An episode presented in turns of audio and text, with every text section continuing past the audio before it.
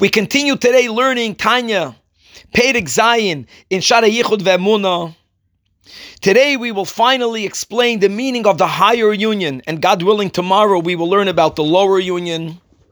But before we do that, just recapping one nekuda that when we declare twice a day Hashem Echad, we are not emphasizing the truth that God is one and not two. Of course, that's true. But the emphasis of Hashem Echad is that there is take nothing other than God, Ein Oid. There isn't God and the world. It is only God. And what does that mean? How can that be? It certainly doesn't feel that way.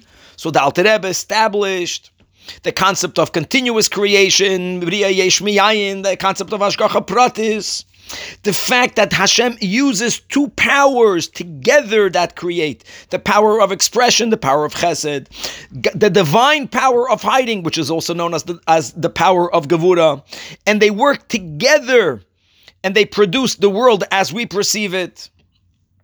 In other words, a world that we are able to perceive ourselves as being independent from God.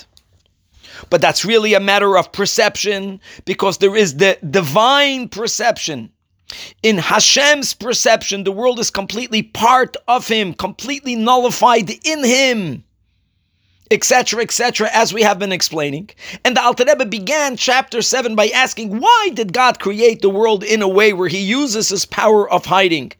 Why did God create the world in a way that we are able to perceive ourselves as we do, as being existence as being a yesh, that we are able to perceive a reality in which there is God and a world. And Alter Rebbe explained, oh, that's because since the tenth of God's spheres is the sphere of Malchus, is the attribute of kingship, and the definition, the very definition of being a king, being a sovereign, is that you have others upon whom you are a king, and the others have to be really others. You can't be a king over your children. There has to be others. There has to be there has to be a, a, part of creation, which this part, which is us, we perceive ourselves to be independent of God. So that's the reason for creation. So now says the Alter Rebbe, and as we mentioned in the sixth chapter, that the Midah of Chesed and the Midah of Gevura, they completely unite one with the other because they are both part of godliness. That's not only true by Chesed and Gevura, that's also true when it comes to the Midah of Malchus, that Malchus is part of godliness. Now we understand these two ways of perceiving reality. And let's get a little bit mystical over here. The name Yud Ke is speaking about the perception of godliness that transcends the Midah of Malchus and the godly name of Adnai, of Aleph Dalid Nun Yud, Adnus, God's lordship, that is the name of the Midah of Gevura. Now, very interestingly, and this is something that those who use who, who use a Sephardic Siddur when they daven will notice that there are times that when Hashem's name is spelled out, well, sometimes you have Hashem's name spelled out Aleph Dalad Nun Yud. Other times you have the Tetragrammaton spelled out a Yud and a K and a Vav and a K. And then there are times that these two names merge together. But you know how they are merged together? By you writing down first the letter of Yud Ke Vav Ke. So you write a Yud. Then goes the letter Aleph. That's the first letter of the name Adnai. Then you go back to the letter Hey. Then you go back to the letter Dalit. Then you go to the letter Vav. Then you go to the letter Nun. Then you go to the letter Hey and then Yud. That Al Pi Kabbalah means that the name of Adnai is being included in the name of Havaya now, ha- you can have the same merging of these two divine names spelled out, not beginning with the letter Yud, not beginning with Yud Ke Vav Ke. You can have the same beginning with the Shem Adnai. So you can have an Aleph and a Yud, and then a Dalad and a Hey and a Nun and a Vav and a Yud and a Vav.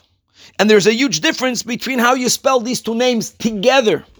When you begin writing this divine name with a Yud, this is what we will call that even though true, there is creation, but Hashem, from his perspective, still sees the world included in himself.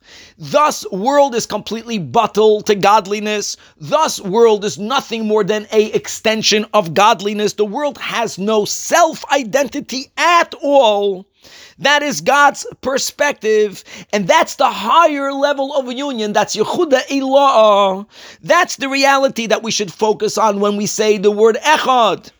Echad means that we are able to lift ourselves up at least intellectually, God willing, also experientially, to experience God's perspective that there is nothing other than world.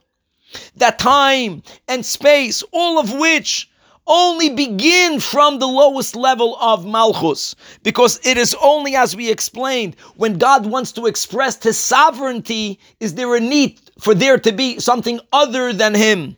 And otherness begins in time and in space, but above the Midah of Malchus, there is no time and there is no space. And even after creation, from God's perspective, it continues to be that way. Gavaldik. So that perspective is called Yichuda Ila'ah, and tomorrow, God willing, we'll explain the concept of Yichuda Tata'ah.